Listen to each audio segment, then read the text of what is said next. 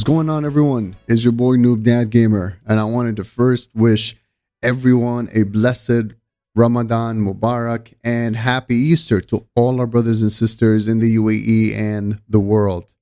Spread the love and positivity, and don't forget to subscribe, like, share, and comment on my podcast channel and social media channels as it'll play a massive role in helping my podcast grow and so that I can connect with you, the followers. I'm excited to present to you my second episode, which explores one of the biggest names in the gaming world, one that is both nostalgic and brings a lot of memories if you grew up in the early 90s. So I'm talking about Pokemon. I'm sure that most of you already know what Pokemon is, but for those that don't, Pokemon is a huge Japanese franchise which revolves around hundreds of fictional species of collectible monsters, each having unique designs, skills, and powers. It was originally founded in 1989 in Japan, but the global card game craze actually began in 1998. So that's what we all remember from. And today, it's one of the most successful pop culture and gaming franchises in the world with a net worth of more than $15 million. So, what makes this game so special? And why is there such a massive craze around collecting Pokemon cards? And the most important thing that I wanted to explore is how, what kind of impact does Pokemon have on, have on children? So I explored this episode with my good friend Arash Andalib. He is a massive and passionate Pokemon expert. And believe it or not, he's considered an actual academic professor in the field of Pokemon. Thank you so much. My much. pleasure. For, Thanks for having me. for putting the time. When you and I first met, we talked about a lot of things when it comes to Pokemon and tabletop gaming. And Mhm. I think it was from that moment that we first met and we first first talked to each other. Like the amount of information you just kept on giving me. Sorry about that. I had to. I had to. I told you I needed to sit down and we needed to talk about it because one is that even as somebody who's not a gamer and someone mm. who's who doesn't necessarily understand tabletop gaming, I'm sure that these people they might know others who are into it, people that they care about, like their children, like their relatives, like their siblings, mm-hmm. like even their parents, right? But Yeah. before I start, the first thing I wanted to talk about is that you're a professor. Now, when you said that to me, okay, can you explain it to me? What is that? What does that mean? okay, so most people, whenever I tell them I'm a professor, you know, they've they've watched the anime. Like almost who hasn't? Almost everyone's like seen the anime, and when you say professor, you're like, okay, Professor Oak. You know, he's gonna give me my starter Pokemon, and then he's gonna send me on a journey to find a Pokemon, and they know they know like all uh, what 800 something Pokemon now. But in in reality, a professor is a certified representative of the Pokemon Company International. So what happens is if you're interested in becoming a professor, you go online, you go on Pokemon.com, and then you do an application. So you it, it's a questionnaire where it asks you why do you want to be a professor, why do you um, what do you know? What are the, it asks you like multiple choice questions, essay style questions, like um, what would you do in these scenarios? Let's say less so like what are name name like which one of these are Pokemon, as opposed to questions like that. It asks you okay, so let's say you're running an event and a parent uh, and you make a ruling where a child gets disqualified or something and a parent is really angry. What do you do? So it's more more the event organizing or judging side of things where um, you it's it's more professional in that sense. It's more uh, like managerial. Um, so yeah, that's that's what I do. I run tournaments. I can sanction official Pokemon tournaments in the UAE. Um, I teach people how to play the game. I work with stores. I get sponsorships um, for tournaments. I get prizes, and yeah, that's and, it. and, and and actually, this is like you go through. It's an academy. Like you go through a, a full. Yeah, course. there's there's a whole Professor University. Well, that's more of a post-COVID thing where they implemented Professor University. Um, before that, it was uh, forums, Discord, um, and yeah, there's a huge like. I don't even have the real numbers. As far as I know, the Discord has about 3,900 professors in it. And we all help each other when we have questions, when we have issues about tournament, running a tournament. Pokemon's there, like people from the Pokemon Company International. They have dedicated people in charge of training us. uh, on how to run tournaments, how to make rulings. We have to keep up with the card mechanics and how cards interact with each other. To put it like in terms other people would understand is like we're all a bunch of coders. So then we understand how the code works, how the code of the game works, and we have to keep up with that. Whenever there's new code, we have to study that new code and be ready when that new code comes up in a tournament. No, I mean, you know, like there's this one thing that I'm still trying to like, gather around. No, it's really interesting that in Japan, so that so that course comes straight from Japan, correct? No, it uh, so the Pokemon Company uh, is two two sides. So there's the Pokemon Company and there's the Pokemon Company International. So the Pokemon Company used to be only in charge of Japan. So they would have their own system, own tournaments, own everything, completely separate from the rest of the world. And then in April of 2020, um, the Pokemon Company took over most of Asia. So almost all of Asia is under the Pokemon Company, and specifically the UAE was put under the Pokemon Company International. So the Pokemon Company International has two teams. It's in the US and UK. So uh, they're the ones that manage us, and they're mostly there. They do work with the Pokemon Company in Japan, but they're mostly separate. They have their own videos, their own projects, departments, and everything completely split. So, you know, if you're a certified Pokemon professor, what kind of mm-hmm. so apart from the the privileges that you get because of your experience and the knowledge in in what you've gained from that time mm-hmm. um what other what do you do you get like what what other kind of benefits what kind of respect do people when they, when people see you and they know that you're the professor do they come up to you no no i'm saying it's interesting because do they like really mm-hmm. like they come up to you and they say hey listen you know you're the professor so we know your information is more credible or your authority or your judgment on certain things are more credible. I mean, how does that work?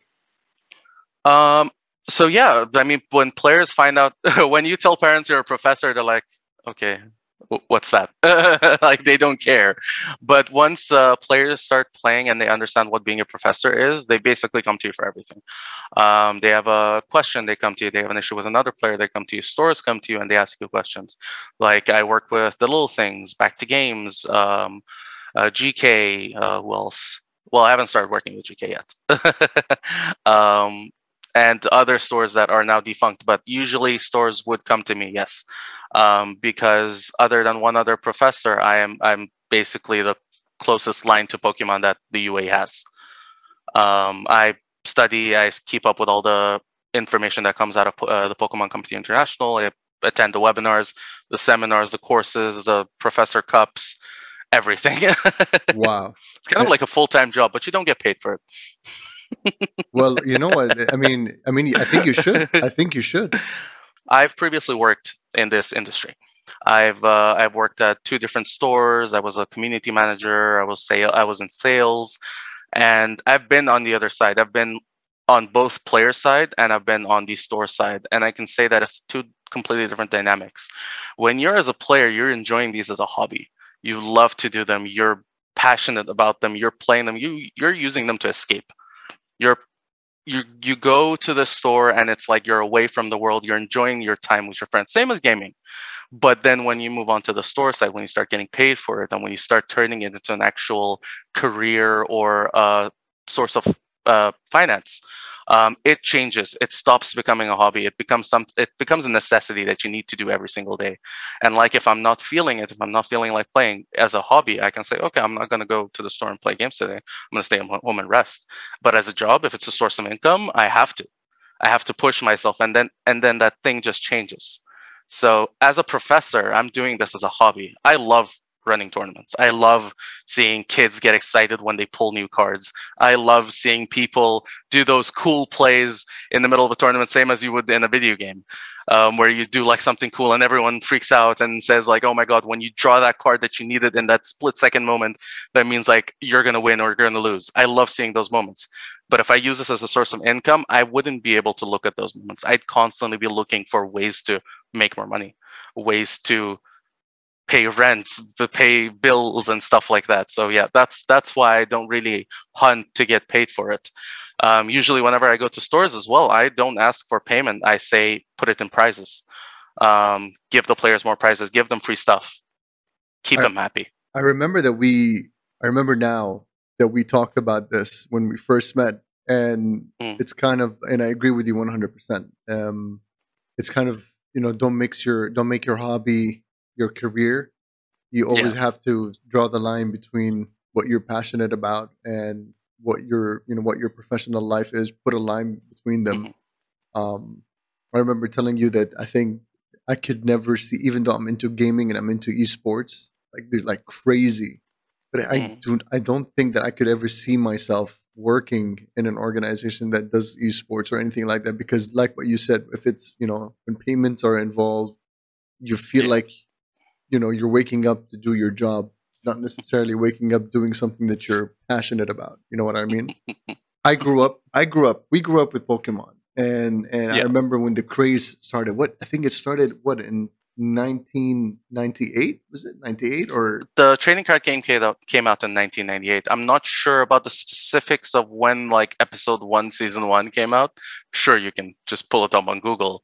But yeah, it was around that time 1999 to 1998. Yeah? So I All remember. millennials basically. I remember my. I, I, I remember my. Yeah, exactly. I remember my parents. So they bought me the first set of cards. Um, I think I had like maybe five or six cards, and then we were in high school, and we used to trade them during recess. um, and it was a big deal. It was a big deal. And then I heard, and then there was all this crazy controversy that it's all part of some kind of uh, Oh yeah, I've that wants. There's some kind of organization that wants to, you know, suck your mind and keep you away from oh, your oh, that flyer. Yeah. no, I, I saw a different flyer, a UAE specific flyer. What was Whereas it? back then it's like Pokemon is the game of Satan. Yeah, yeah. and they were like, "Hey, yeah, stay away from it. It's it's not it's not uh, Islamic. Don't play it. It's banned in the country." Yeah, yeah. Eventually, it got unbanned. I'm not sure when, but in the beginning, it was banned because of like religious reasons.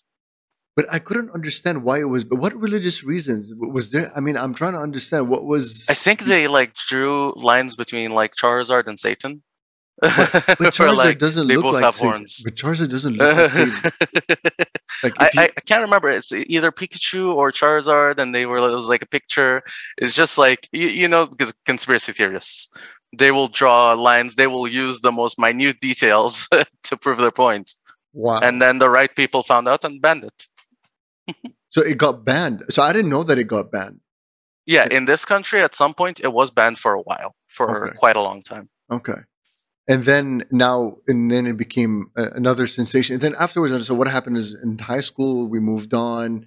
Um, Mm. I remember there were all sorts of crazes that came up. So I don't know if you remember these little toys, uh, these little toys where you get to have an egg and then it be, hatches, it becomes an animal, and then you got to Yes. feed it and water. So you, you know, like all these. Tamagotchi. Yeah. Like, I forgot. Yeah, like uh, on the little toy, Yeah. the Tamagotchi, where you would feed the pet and Yeah. like you'd press the buttons and then pick like what food you want to give it. It would get sick and you'd like feel it. Yeah, and then it died. I had one of those. God. Lasted about like a week. Dude, there's some people that have had it for like 10, 15 years and they've been like keeping up with it. Like really 10, 15 years. Yeah, 10, 15 years they've taken care of their Tamagotchi. I don't know how the battery lasted that long, but yes, 10, 15 years. Jeez. Uh, where I'm leading with this is what is Pokemon? So let's talk about it. Let's try to simplify things. For those who don't know, no, no, it's really for those who don't know Pokemon, Okay. or even for parents who don't know Pokemon. What is Pokemon, and why is there such a craze around Pokemon? Okay, so the concept of Pokemon simplified is like Pokemon stands for pocket monsters.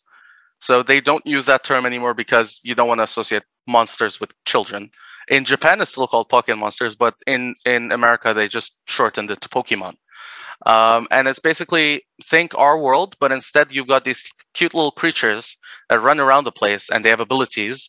And then you have people going and catching them and then they go into tournaments and they battle with their pokemon and they go on journeys and there's legendary pokemon. The world you know pokemon are like these myth there's mythical pokemon there's legendary pokemon and like yeah just convert like norse mythology and all of that and turn them into little cute furry creatures. And that's the concept of pokemon. So they were there they were there's creatures that like control time and space there's creatures that created all life um, and it gets super detailed and deep. But yeah, and then the, the journey of the anime follows this person, this kid called Ash Ketchum, who leaves his house to start his journey, catches this Pikachu, who proceeds to burn his bike, and then that's that's a what 20 20 year old friendship now, where they've gone together through every journey. Yeah. So it started off as a card game before it came, before it became Uh, an anime. Yes. It started off as a video game, card game. See, now that that's very detailed. See, even as a professor, I wouldn't be able Yeah. to tell you whether it started off as a card game or a video game. So that's that's what I said in the beginning. Like professors are doesn't just because I'm a professor doesn't mean I know all the Pokemon or I know all the details or lore about the game. It's mostly the more you know managerial side of it, like running a tournament and doing like professional stuff. Uh, but if I recall correctly, it started out as a video game, followed by the trading card game, and then the anime. The trading card game actually started off as a video game. Oh, okay. So I, I mean, I remember. So Mhm. my memories of Pokemon are the cards. Um, when Game Boy and Game Boy Advance became a sensation, I remember uh, playing Pokemon. I remember gathering a bunch of creatures. It was really fun. It was, uh, yeah, it was really challenging. And um, Yep. imagine if Game Boy and Game Boy Advance had an online feature where you get to play with other players. Just imagine. Oh, that would be that. I mean, people have been begging for it for years. Um, there was on there was trading where you would connect your cable between the both the Game Boys and you trade Pokemon around. But that's the extent of what Pokemon did. Pokemon Go is technically where you can go around with your friend catching Pokemon. Um, but yeah, no MMO Pokemon. Some people did make fan versions of it, Mhm. but unfortunately, Pokemon's a very heavily copyrighted IP, Yeah. and the the fan projects all got shut down. you had Digimon, and then there was I think I think uh, Oh, from yeah, what I Digimon. remember, so there was Digimon, and then I think there was another show that was pretty much piggybacking really hard on Yu-Gi-Oh? Pokemon. I think so. I can't remember. The Yu-Gi-Oh, the card game with Yugi and like the ancient Egyptians in the game in the anime. Like Yeah. yeah, the the three th- the three things that got really big in the Middle East were Yu-Gi-Oh, Pokemon, and Digimon. So all around, um, people, especially Yu-Gi-Oh, became a huge craze. Like I remember in high school, I would just hide in like the the staircase of the school, and we'd play our Yu-Gi-Oh match like in the middle of the staircase, and one guy would stand guard upstairs, one guy downstairs, because card games were like not you know school stuff, school stuff, so you're not allowed. You get your cards confiscated. So um, and there were other people doing the same thing with Pokemon and Digimon. Wow. So I remember when we first met. Uh, there was a massive Pokemon. There was a massive event happening at the little toy little toy place, correct? Is, that the name of uh, back to games. Is it? Back to games. Oh, back to games. So that's that's the name of the store. Okay, back to Yes, games. back to games. It's in and- Jumeirah Town Center. It's in Jumeirah Town Center. Back to games. It's a there's a, like I noticed there was a massive community of Pokemon players, uh, tabletop players, and Mhm. and this was the first time in my life that I actually got to see a live trade event of Pokemon cards.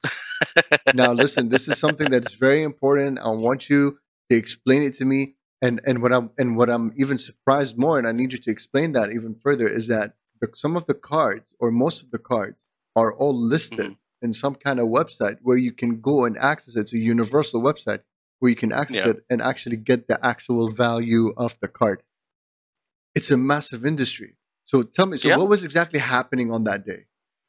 So on that day, that was a casual meetup that you attended. So we have at the moment two different types of events. We have the tournaments where there's rounds, and just like any other game, there's a tournaments where people are paired against each other and they play multiple rounds. Um, and we have our casual meetups where people come down, they learn how to play the game, they get their trades done, um, complete their collections, um, and just chill, talk, hang out, just a fireside chat on Pokemon. Um, and yeah, basically, I host those that last for about three to four hours, and people just walk around, ask for each other's binders. Um, binders like a booklet, like a photo album, but instead cards. And you have all your like cool, expensive cards or your collection in there. And people just flip through your binder and see what they're missing. They pick the cards they want, and then you decide on a pricing structure and you check the prices, and then you complete the trade. So either you do a full trade. Some people buy them outright, and they're like, okay, I, you, like for example, I don't need any of the cards you have. I have this card for trade or for sale. You can just buy it off me. And yeah, each card has its own value. Um, to yeah to answer your question about like yeah there's a marketplace for it. Yeah um like ebay or amazon there's a marketplace called tcgplayer.com or there's storefronts like trollandtoad.com where they sell specifically only cards or tabletop products and they have prices for every each and every single card. And that price is just based off of demand um, how good the card is whether it's being played in any kind of tournaments or any kind of competitive meta decks um, and all of that uh, just the price if today like a card is super meta and then tomorrow oh there's a counter some a pokemon just reprinted a counter that just defeats the purpose of this deck the, the card could be $50 becomes two so, Arash, so yeah there's an entire marketplace so Arash, let me let me ask you this. So does this mean and and I'm sorry to say I'm being an I'm, I'm being an absolute dad right now. So th- this is how I'm thinking, yeah. Does this mean because I'm about to drop one of the most noob dad questions ever? Does this mean that investing in a Pokemon card is like an investing in an asset where down the line the resale value might increase, might drop, you know, based on the uh, demand of or based on the demand and the popularity of the card? Yes, yes, exactly. I mean, it's a um, it, I can I can go on for hours about this topic, but just to simplify it, yes, Pokemon cards do increase and decrease just like any other market. Um, just like how Bitcoin can spike or crash, Pokemon cards specifically spike or crash. Like pre-COVID, we had a uh, let's go specific Evolutions Charizard. Um, it was selling for five dollars one dollar. You, I was, I had forty of them, or fifty of them, some ridiculous amount. That because I would just find it on tables because people didn't want it, so I would pick it up, put it in my binder. I'm like, people love Charizard, so I'll just give it out like candy. So kid would come in and say, I love Charizard. Okay, here you go. Here's Charizard. And then COVID happened. And then Logan Paul happened. And then Justin Bieber happened where they showed off their crazy collections. And then people were like, oh, this is worth money. I'll buy all of it. so that Charizard went from two to five dollars to five hundred to a thousand, depending on the quality of the card. And then you get it graded, then you put it up up off, on auction, and it can sell for a ridiculous amounts. So let's talk about pricing structure. So you're saying that yes. there's a pricing structure. So let's say, um, let's say you have a card, you want to sell it. How does the pricing structure work? Um, so if you want to, for example, sell a card, generally in this country, we go off of TCG Player or Trollandtoad. Trollandtoad is a storefront, so I generally recommend against it. TCG Player is a marketplace where people will go and put up their card just like they would on eBay. And then TCG Player would have each and every card in their database, and it would show you its median price, its what the lowest price is it sold for, what's the highest price it sold for, its median, and its market value. So market value is based off of the number of sales in the past certain amount of time then it goes averages those out and it goes like it's currently valued at this. And then you just take that number and that's the value of the card. It's very simple. You just search the name of the card and you got your value. And here i thought nfts and cryptocurrencies were more difficult and so complicated. No i'm probably o- overcomplicating it. It's just it's based off of what people are selling it for. Um, if everyone decides today to sell this basic this Pikachu for twenty dollars, the price is going to increase to twenty dollars because that's the market value of it. People are selling it for this amount. Um, same thing in real estate. If people start increasing their prices of their properties, the price of a property is going to increase. Just go to the RERA index and then look at like property values. Same concept. This one to one. so, so, so this the, the pricing structure is it universal or is it per market? Like for example, like each um, market has its own pricing structure. Yes, each market has its own pricing structure based off of the sales that were done on that marketplace. So, like uh, European uh, countries have cardmarket.eu. So that's more for European countries, and people from those regions like Germany, France, Italy will sell, sell their cards over there because TCG Player is an American uh, company, so it's very difficult to like ship it to TCG Player or ship it to people to the US. So they'd just rather keep it in the Europe. Um, but over here, we generally use TCG Player because most of the games, it's just that is the market. Everyone knows it. Everyone goes by TCG Player. Speaking it's of kind of set itself as like the main pricing structure. Nice. Um, yep. Speaking of Logan Paul, he he carries he carries around his neck um, an an encased Charizard card, and Yes. and it's there's like a big deal around it. Why? Yes. Um, so actually, he, so there was two incidents. There's one where he showed up into the uh, MMA match or something. Again, I'm not too into those. He's he's a Sports, he's but a I think boxer. he he's a boxer. Yeah, he Yeah. well, he came into the MMA match wearing a Charizard on his necklace because that was the most expensive Charizard um, in the world, and because also Charizard is super hype. Everyone loves Charizard.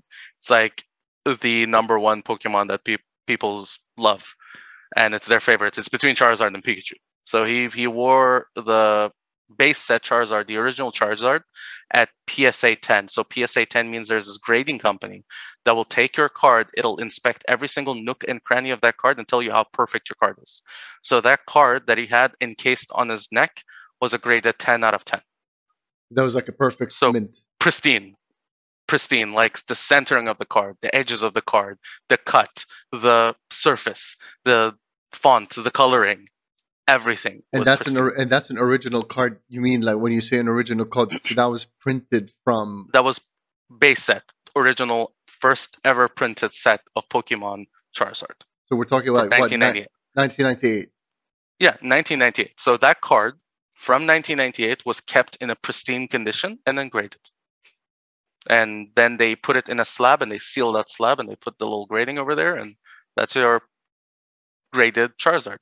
So that's what he was wearing around his neck. And recently, um, I think his debut into WrestleMania, he wore the world's most expensive card on his neck, the Pikachu Illustrator PSA 10, which, funnily enough, he got from Dubai. There's a local No collector that owned it previously. Yes. Um, uh, so more details on the trade are going to come out soon, as far as I know. Um, there- there's going to be a video about it, but uh, that is the world's most expensive trade, if I'm not wrong. Um, five point something million dollars. Five point something, five million dollars for a card. Yeah, five million dollars for a Pokemon card. Wow. Yes, so it was a trade. It was a trade for a PSA 10 Pikachu Illustrator, which is the world's most expensive Pokemon card. Well, now world's most expensive trading card, if I'm not wrong. Um, for a PSA 9 Pikachu Illustrator and cash on the side. So somewhere in Dubai right now is a gentleman or a woman who owned a Pokemon card and just became five million dollars richer. Yeah. Wow. And and he traded it for the same card, just one grade lower. just one grade lower. And Yeah. how and how he much traded the 10 for a 9. and, and how much was the Charizard, the most expensive Charizard card in the Um, world? the Charizard, I, if I'm not wrong, again the numbers. uh, There's so many numbers floating through my head every day, but it was about half a million dollars. wow. Yeah, around half a million for a piece of cardboard. If I'm, if I will oversimplify it, yes, What am for I a piece what, of cardboard. But in all honesty, money is a piece of cardboard. So what, what am I doing trying to figure out NFTs and cryptocurrencies, man? That- just invest in Pokemon cards. it- the qu- question is is Pokemon the the only um, card exchange? I don't know if that's what you want to call it, but the only type of table card tabletop card exchange industry that's really that expensive, or are there other? No, So there are Uh, yeah, others. that's sorry to cut you off. Yes, there are others. Yeah. Um, there's any uh, so um, there's baseball cards, there's basketball cards, so that's an industry on its own, which I have no knowledge of. I will not pretend to know anything about. But there's some really expensive baseball and uh, basketball cards that are from like 1970s or 60s that are selling for ridiculous amounts because they only got printed like 20 of them in the world and they're still in pristine condition. And that's even more of an impressive feat because imagine like keeping a piece of paper safe in pristine condition from like 1970s for like 50 years. Like not only do you not know this is going to be valuable someday you still keep it safe. So uh, there's those but what is mainstream is magic the gathering. So magic the gathering is another tabletop game where uh, previously owned the world's most expensive card uh, which was the black lotus from alpha 1993 um, and funnily enough again same collector that traded away this uh, Pokemon card also owns that card, signed by the original artist. so this uh, so this craze actually didn't start from Pokemon. It, it, it, it there's an there's a much there's a much deeper history behind it. So from because I remember when I used to live in Canada, when I was living in Mhm. Canada, uh, we used to trade uh, hockey, so hockey player cards. we didn't have Yeah. it was that for- too. It was yeah, it was hockey, it was baseball. Yeah. Um, uh, basketball, not so much. Uh, Mm-hmm. but yeah, yeah, hockey, baseball, it was a big deal. Uh, basketball, um, really difficult to get an MJ card without having to slay demons and dragons just to just to get just to get one. and e- and even if you did, uh, you know, you would it, one of the kids would find out. Oh, look, it's fake. It's not original. It's it's not real. but um, so let me so let me get this straight. So Arash, are you trying to say right now is a Pokemon card or or or or that kind of industry is actually Mhm. more profitable and more secure than NFTs and cryptocurrencies? And I know, I, and I know that I'm comparing. Maybe I'm I'm comparing two different things here, but I'm just trying to be practical in the sense where, because when you told me about this, like I understand card games because you can see it, right? You can hold it, you can feel it, you can touch it, and you know it's Yeah. there. And there is a, an entire regulation behind it where you would understand if it's original, if it's in mint condition, and even if you you buy something like this and you want to keep it in mint condition, you know what to do. Whereas in Mhm. NFTs and in cryptocurrencies, you're not really sure where to go or or or or whether or not the the the item, the artwork that you're buying, could Mhm. profit down the line. You know what I mean? Um, so it's best it's best to compare Pokemon cards to NFTs because NFTs are single items and Pokemon is also a single item. Um, but if you're going to break it down to its basic principles, your trade, you, you, you have a commodity, and its value is based off who wants it. That is it. If people want it, that person will pay how much they want for it. So oh, the price of that item is depending on how much this guy's willing to pay for it, right? At the end of the day. Sure. So that's the same concept with Pokemon cards. That's the same concept with Bitcoin, and that's the same concept with NFTs. It's just all about demand that dictates its value. Now, um, it is it more profitable than NFTs? I don't. Maybe around the same. They're all volatile markets, in all honesty. They're all very volatile markets. Um, the downside to NFTs and Bitcoin is they're very new and they're constantly changing. There is no such thing as old Bitcoin as opposed to new Bitcoin. There is no way to get a Bitcoin that's more secure uh, or safer. Bitcoin is volatile. It's crazy. It crashes today, it goes up, jumps up tomorrow. Whereas, let's say if you go with something like Pokemon or even better yet, Magic the Gathering, you got cards that are actually secure investments that are not volatile, that are trusted to be a safe investment. Like for example, in Ma- Pokemon doesn't have this, Magic the Gathering does. It's called the reserved list, which means a, a set a, a set list of cards that will never ever be reprinted. They're not going to make more of this card ever again. So you've got the Power Nine, you've got like uh, stuff in the base set, in Alpha, Beta, and Unlimited in Magic the Gathering, where there's cards that there, that's it. All the copies that exist right now are all the copies that will ever exist. So their prices are going to stay as stable as possible because you cannot fluctuate the market with those. You can't suddenly get 20,000 more reprints and there's market gets flooded with new products. That's it. It's It's ki- safe. So, so it's kind of the same with crypto. So with tokens, like let's say um, you you create a project um, Mm-hmm. and you choose the number of tokens because you you, you don't want to pump in too much. So what happens is these cards that are not going to be reprinted anymore, let's say tw- you know 10 20 years down the line, you know, they're going to become they're going to become ex- you know expensive. They're going to become, you know, the, the, the big deal now. They already are. And they already already- are. ridiculously yeah ridiculously expensive but they're safe investments like prices go up 1% 2% every year or something um, so it's more of a secure investment like investing in property in a secure area like in a country where the market is stable um, versus bitcoin where every day i hear like oh my god the world's ending. Bitcoin just crashed. Everyone's losing tens of thousands of dollars. Even though bitcoin's been established for i can't even remember how many years now it's still super volatile especially now so.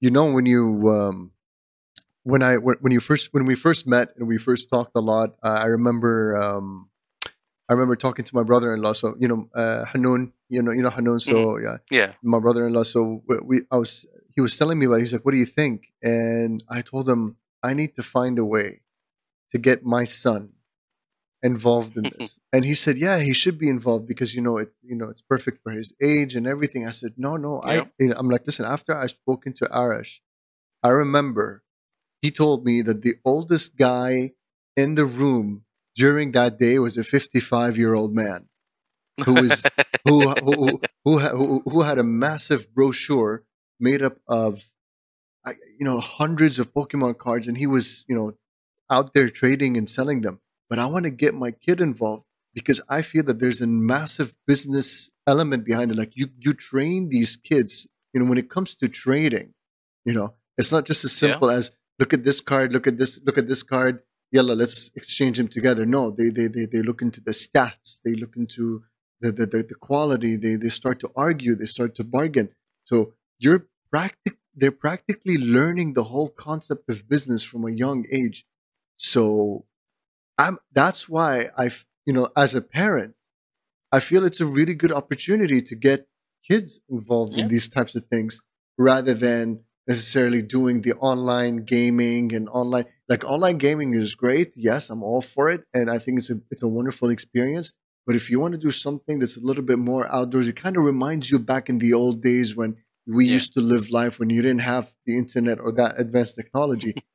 you used to do card trades because these cards down the line 20 30 years down the line you know my kid he could easily sell those for millions and and and and, and be a big player in this huge marketplace you you see a lot of families do that i mean because I, remember i've seen a lot of kids and and and and the community here is huge and uh i mean this is that's something that i know that families will benefit from don't you think Um, yeah. So it you you make some very valid points that like they it trains them from an early age to understand business and value. Um, whether those cards are going to be worth millions down the line, I'm not so sure because Pokemon is printing so many copies of recent cards that there's like millions of millions of uh of the same card flooding the market right now. Like their production has gone up crazy. So maybe not 20, 30 years, maybe 100 years down the line.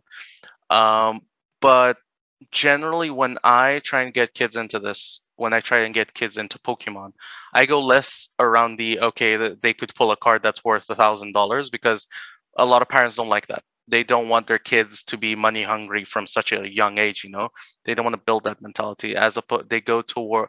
I mostly push for um, they can learn better math when they're attacking. They have to do math in their head. They have to understand. Okay, this Pokemon has 200 hit points.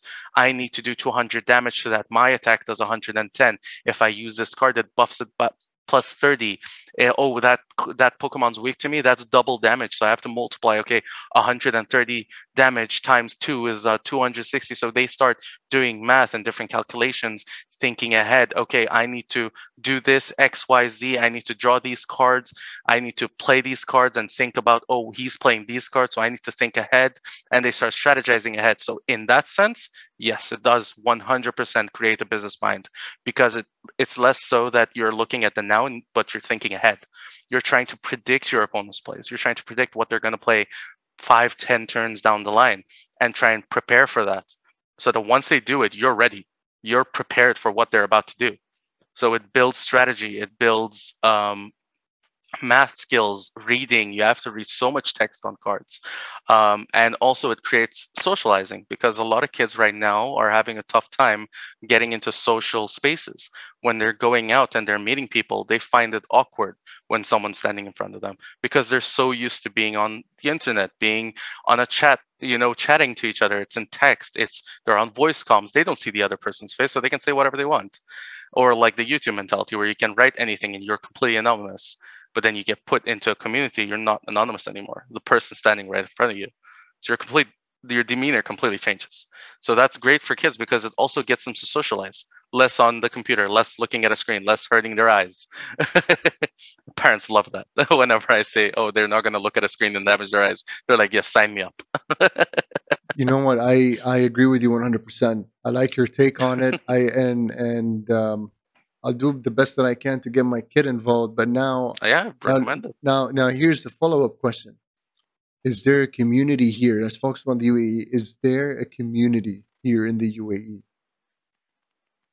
like just yeah of course there is me so i i alongside a few other professors and a few other community members we run the pokemon uae community um, if if if this is a plug then i'll say um, we are on facebook we're on whatsapp we're on discord so as long as you just google pokemon UA, you should be able to find us um, and i usually work with the stores and create a schedule every single month and people can pick whatever time slot works for them and just drop by get to know the community. If they need any and uh, if they have any questions, they can contact me. I'll, I'm free. I'm always available to answer any kind of Pokemon related questions.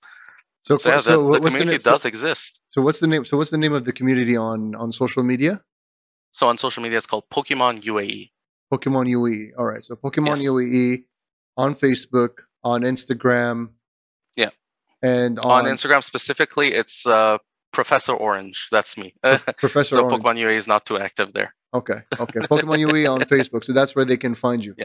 And Yes, and Pokemon and, UAE. on Facebook. and the, the the meetups that you host, it it covers Mhm. all ages. So we're talking as Yes. young as Three. no way, as young as three. as young as three. Okay. Um, how old? So there's this player that just joined the community. His dad got heavily into it. Um, he's a coder, and this kid is, I think, six. He's six years old. He just started playing, and then he finished sixth place in for uh, Saturday's tournament. Arash, I have a Six pro- years old. I have a business propo- I have a business proposition for you. All right, look at me now. Look at me now. I'm trying to sell something for you. um, so, so, Ju- so the the the, the two the two months um, summer ca- summer break is coming soon. So you know the term Yeah. ends, and then there's going to be a long period where parents are going to wonder, what are we going to do with these kids? Where are we going to throw them? Everything is so damn expensive.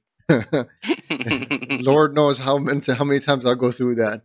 And um, why do you have you guys ever thought of doing like for example like a Pokemon boot camp, a Pokemon summer camp for children to sort of like what you like what you said, get out of that, get out to that social space and socialize with different people, get to understand um, Mhm. how the Pokemon game works, how the whole Pokemon community works. What, what, do you have you ever thought of doing something like that?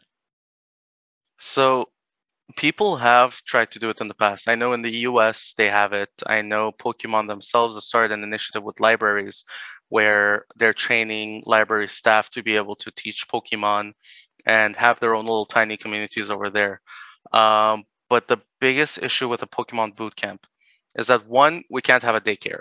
So parents can't just drop by, drop off their kids and go away because then that's just one person taking care of a bunch of kids. And as as a father, you know the energy levels of kids.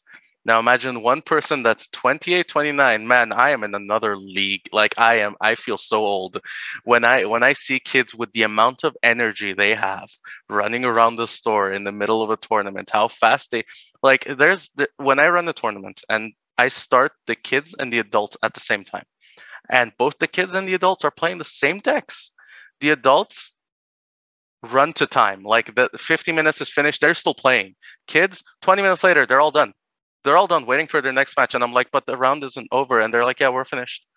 I, I, I don't get it how fast they play, They- how they fast play. their brains work Yeah. making decisions in split seconds. So yeah, the biggest issue with a boot camp, what I'm getting to, is that as someone who's tried doing a small thing with 10 kids, I cannot keep up with the kids. It's when it comes to teaching kids how to play Pokemon and how to keep this, they their attention span is like a fraction of what mine is. So I need I need to dedicate all of my time in that specific time period to one kid and try and get him to focus who keep reminding him of what he needs to do every single turn. You need to draw a card. Oh, you need to attach your energy and keep up with that attention span. And when you make it 10 kids, oh, I almost, that day, I was so burnt out because I was there with 10 kids, all screaming, all shouting, trying to organize them. Okay, guys, now you all need to play your energies together. I split them into two teams. I was like, no, I'm not doing the separate matches. This is one match, 5v5. Let's do a team battle. what I would recommend to parents is try and bring your kids to our meetups uh, one by one or at different times, and we can teach them all how to play, and then they can become regulars at meetups. Then they can come to like everyone every month. We do we do uh, one meetup per month and one tournament per month. So once they get experience, that's two weekends where they have something to do, where they can meet their friends. And on top of that, they get to meet the other kids. So then the parents can have play dates in their communities. They can go to a park and take all the kids, and they can play their Pokemon games together. It doesn't have to be an organized thing. So once they become friends, then it, it's more of a a platform for them to get to meet new friends. I like that. And then I the like, parents take over from there. I like that. I like that. It's really nice. Um, I mean, who knows? Maybe maybe you guys might one day decide to partner up with the school, for example. Maybe if that school Yeah. is inclined to teaching the kids something a little bit different, a little bit more creative, tap into that. I mean, um, hey UAE, you know, I really hope schools in the UAE get to support people like you, support this kind of initiative. no, I mean, look, let me tell you something. This is the whole entire concept of the journey that I'm in and trying to understand how gaming works. And and really, it's amazing that how enlightened I am now. How tabletop gaming can also impact children and even adults in such a positive way, uh, Especially adults. especially adults. It's it's actually it's really funny. Like when I worked at when I worked at Battlezone or Geeky Lizard, it's like almost every single person walk into the store would say, "I didn't know this existed. I didn't know this was there." So I'm sure there's thousands of people out there that are interested in tabletop games or have played tabletop games at some point or have even seen YouTubers or their favorite, you know, celebrities play these games. So for those people, I just say literally pick up your phone and Google hobby game stores near me. That's it. Hobby game stores near me, or or better yet, whatever game you're into, whether it's Dungeons Dragons, whether it's the Yu-Gi-Oh trading card game, or Yu-Gi-Oh game, Vanguard, Weiss Schwarz, I could go on for days. There's so many games. Any community-oriented game that you play, own cards of, literally anything, just go on Facebook, write Pokemon UAE, Magic the Gathering UAE, anything. Just name, put your country name, put the game you play. You will find a community. Whether it's a video game, whether it's a trading card game, there's always a community for it. Nice. so yeah, it's very simple. nice. And once you once you actually enter that community, even if it's five, even if you find a community with five players in it, there's a group. Find find a group called Pokemon UA that there's five members. Don't don't uh, don't think it's only five. Join, interact with one person. Maybe they just do online meetups. Maybe they have their own private WhatsApp group with 200 players over there, and they just don't bother to use Facebook. If you went onto the Pokemon UA Discord uh, server, you'd think there's no one, no one's playing this game because they the community here prefers WhatsApp. And you look at the WhatsApp chat groups, you wake up and there's 500 new messages every single day. nice. so nice. yeah, that's that's the biggest thing I'd recommend. Some games have on their website, like Magic the Gathering, you can go and find there's a store locator which tells you the official stores in your area. Um, and some games just have communities on Facebook or Discord or Instagram or anything. Just whatever social media platform you're on, contact a store in your area, ask them if there's a community, and they will answer you. The only issue with Pokemon is if people go to like Virgin Megastore, they go to like Geek Games and they ask, "Is there a community?" Nine times out of ten, they're gonna say no because they just don't know.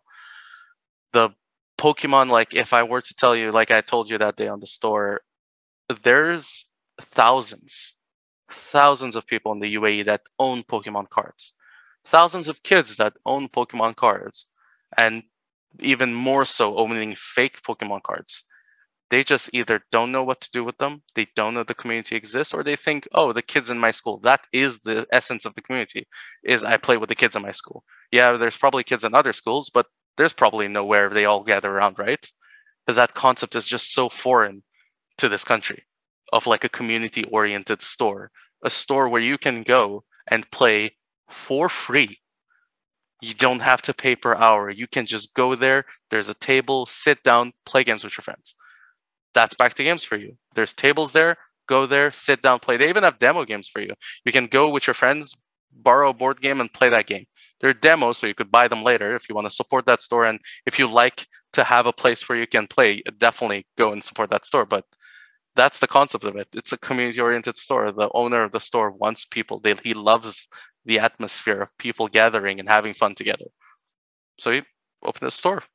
Arash. Um, I'm going to conclude by uh, just asking you a little bit about yourself. So, was was Pokemon something that you had a passion for at a at a much younger age? I mean, when when did when did the whole fascination ever start for you? so the truth of Pokemon is actually a lot of people, even community members, don't know the story. This is my story with Pokemon. So I didn't grow up with Pokemon. Actually, I grew up with Digimon. I was a huge Digimon fan. I would watch Digimon 24 7. That was like my thing. And then followed by Yu Gi Oh! For Pokemon, it was when I I was at Comic Con 2014 and I I was looking at the I, I saw Pokemon decks and I was like, this looks cool. Oh, this Pokemon looks so cool. I wanna I wanna play this. Is there a community? And and the owner said, Oh no, there's no Pokemon community. So I was like, okay, whatever.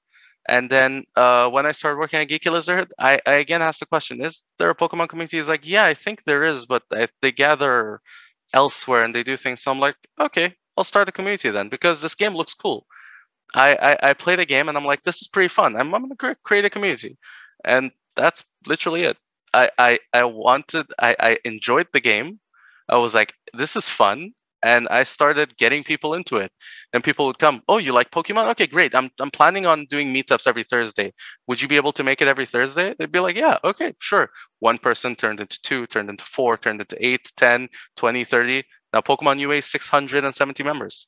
We've got 670 members in the Pokemon UA Facebook group. The WhatsApp group now has 150 active members, and it just grew. That's it. You just have to find that community champion that does events, does gatherings consistently, gets people to actually involve themselves.